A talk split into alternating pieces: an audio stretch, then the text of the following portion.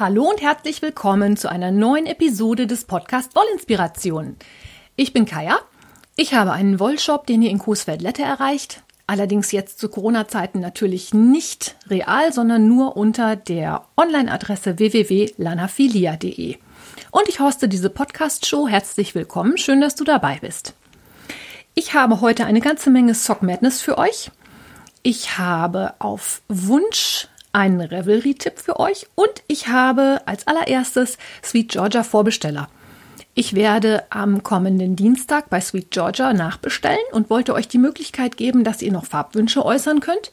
Verbindliche Vorbestellungen könnt ihr an die E-Mail-Adresse claudia.lanafilia.de schicken. In meiner Revelry-Gruppe und in den Shownotes werde ich euch die Farbkarten verlinken, dass ihr euch bei den Farben einen Blick machen einen Überblick schaffen könnt.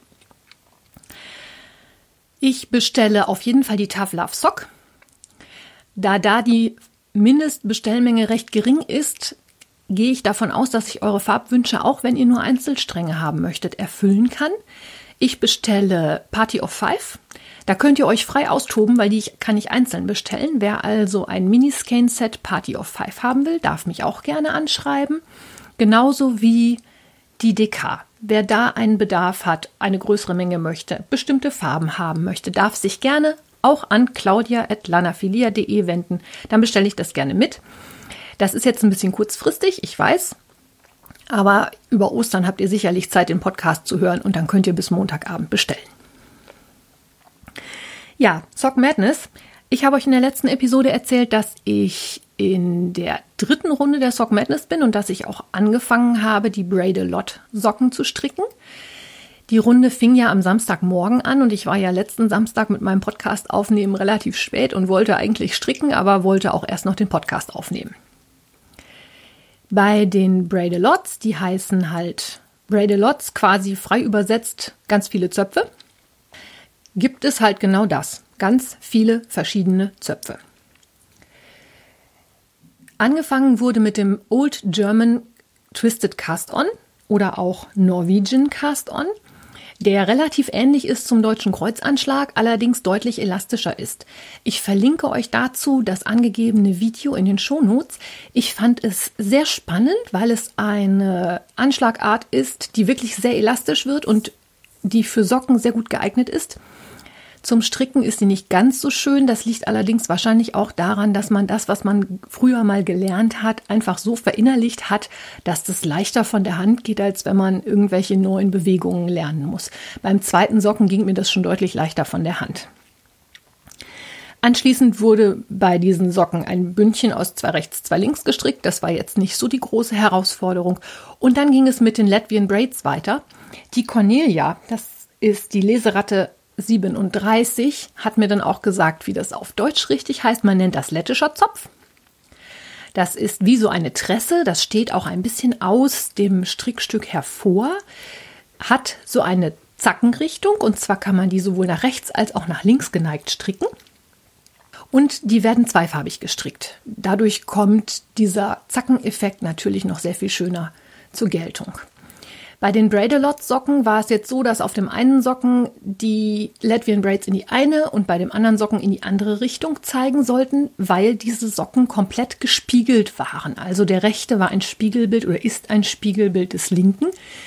Das ist noch wichtig, da kommen wir später noch dazu. Ich habe bei diesen Socken nämlich ziemliche Faserdesaster produziert. Also, nach dem Bündchen ein Latvian Braid, daran anschließend ein Zopfmuster im Stranded Colorwork in einer anderen Farbe. Da haben wir also auch nochmal ein extra Farbspiel gehabt in diesen Socken. Das ging mir relativ leicht von der Hand. Den nächsten Latvian Braid konnte ich dann auch schon relativ gut stricken, weil ich das ja dann schon einmal gemacht hatte.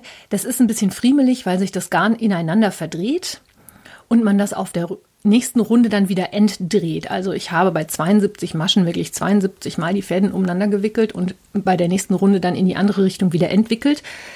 Das hat aber trotzdem ganz gut geklappt. So, damit haben wir den oberen Teil von diesem Socken fertig.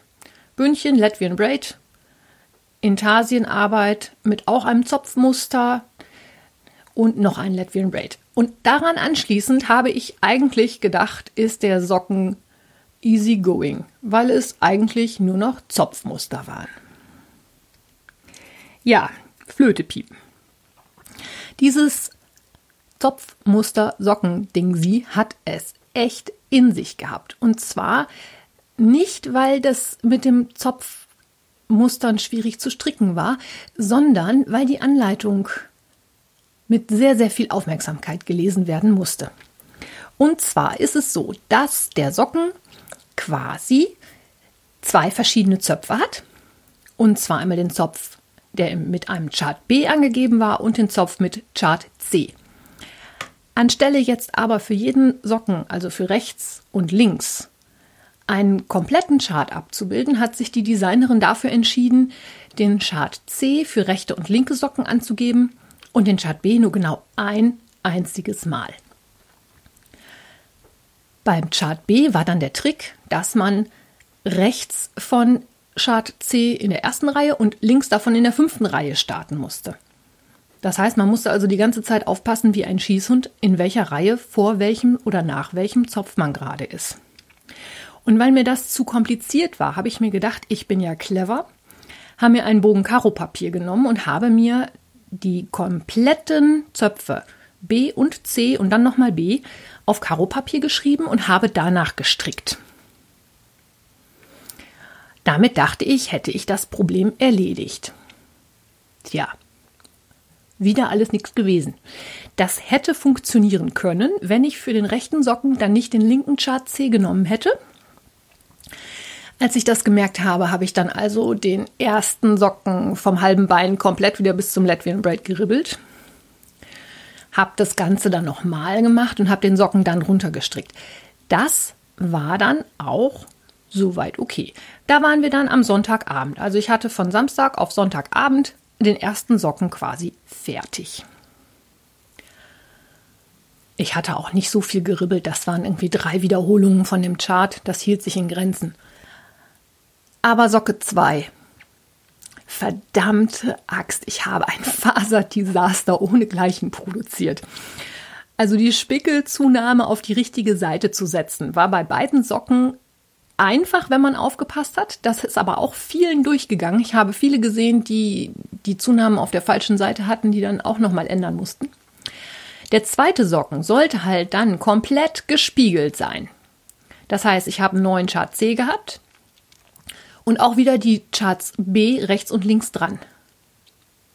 Das hätte alles wunderbar funktioniert, wenn ich aufgepasst hätte und gemerkt hätte, dass die Charts B auch vertauscht sind. Ich habe also einen kompletten Socken gestrickt, fast bis zur Spitze. Habe dann am Montagabend festgestellt, dass ich auf der Ferse eine fehlende oder falsche Verzopfung hatte. Das sah also auch schon nicht schön aus. Hab dann erstmal bis dahin geribbelt und war dann so sauer, dass ich es erstmal bis Dienstag liegen gelassen habe. Dienstag bin ich dann durch die Revelry-Gruppe gestromert und habe mal rechts und links gelesen und stelle fest, dass es wirklich im Fragenthread Leute gab, die gefragt haben, ob man denn wirklich den Chart B für den zweiten Socken komplett spiegeln muss. Und ich nur, wie? Chart B? Spiegeln? Was? Ich habe es mir dann angeguckt, habe dann festgestellt, dass es also nicht gereicht hat, einfach nur Chart C zu ersetzen, sondern ich hätte auch B jeweils vorne und hinten tauschen müssen. Und da die Moderatoren das definitiv nicht als Fehler ehrenhalber durchgehen haben lassen, habe ich dann, nachdem ich halt am Sonntagabend schon fast bis zum halben Bein geribbelt habe, den zweiten Socken nochmal komplett bis zum Latvian Braid zurückgeribbelt und die ganze Socke nochmal gestrickt damit ich als Endergebnis wirklich zwei genau spiegelverkehrte Socken habe. Dieser Fehler ist unheimlich vielen anderen auch passiert. Böse Zungen haben behauptet, das ist eher ein Test in, wie gut kann ich Anleitung lesen, als in, wie gut kann ich Socken stricken. Ich fand es total schwierig, ich war nachher so verunsichert, dass ich überhaupt nicht mehr wusste, wie es jetzt richtig sein muss. Habe wohl, glaube ich, fünfmal nachgefragt, ob die Socken von den anderen auch so aussehen, wie sie das bei mir tun. Aber ich habe dann am Mittwochmittag meine Socken eingereicht, bin als 14. in meinem Team Q weitergekommen und bin ehrlich gesagt sehr, sehr froh gewesen, dass ich das fertig hatte. Mein Team war nämlich am Donnerstagabend schon voll. In der zweiten Runde kommen von den 38 Leuten jetzt noch 30 weiter. Ich war halt, wie gesagt, 14. Und Donnerstagabend waren die 30 Plätze weg.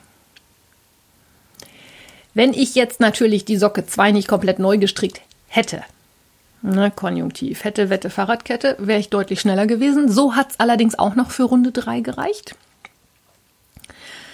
Runde 3 ist dann am kommenden Samstag zu Ende.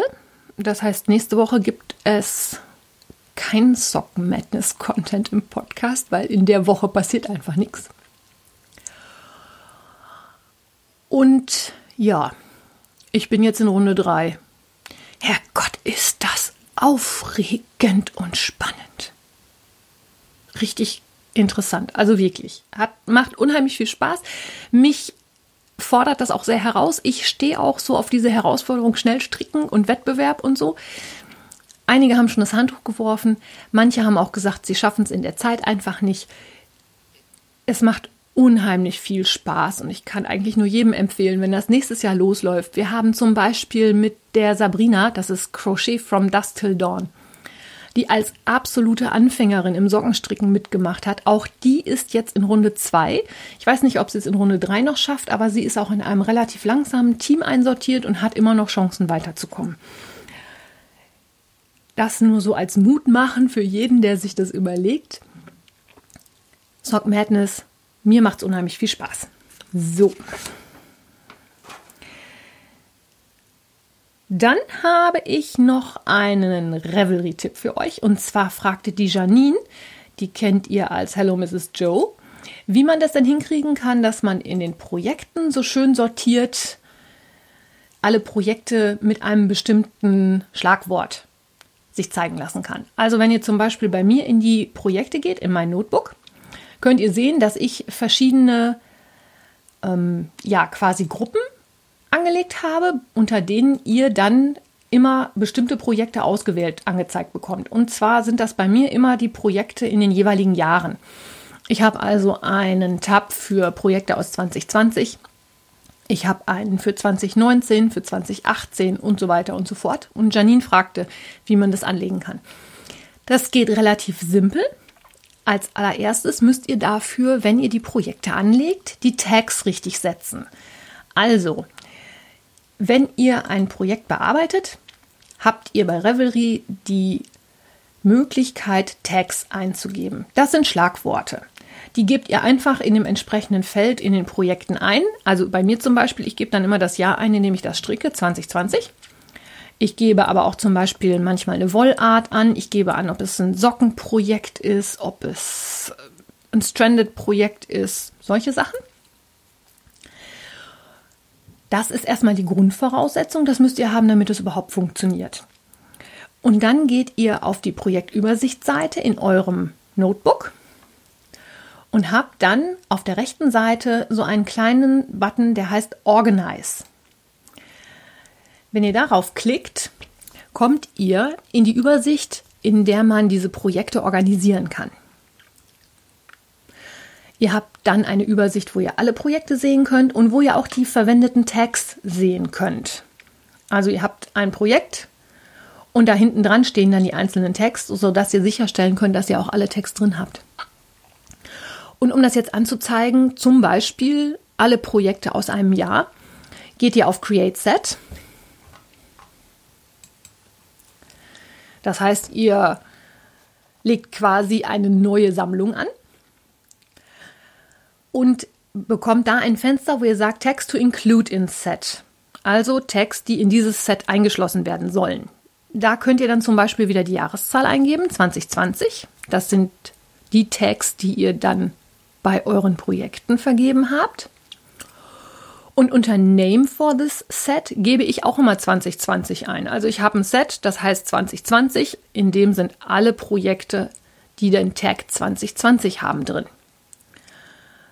Wenn ihr jetzt zum Beispiel ein Set kreieren möchtet, das Socken heißt, dann würde das heißen Text to include Socken oder Socks, je nachdem, was ihr für Text vergeben habt.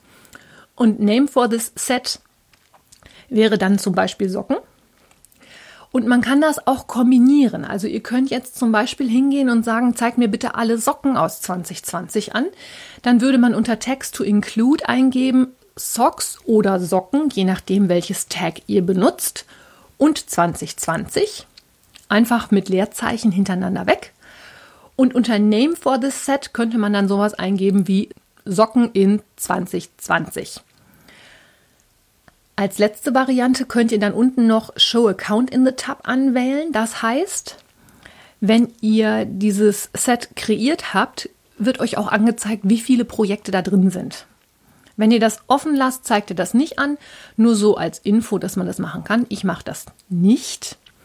Und anschließend klickt ihr auf Create und ihr habt dann oben diese Tabs, bei denen ihr euch dann anzeigen lassen könnt, welche Projekte ihr in 2020 produziert habt. Oder halt wahlweise, wie viele Socken oder welche Socken in 2020 oder welche Pullover oder was ihr aus Wollmeise gestrickt habt oder aus Sweet Georgia Tough Love Sock.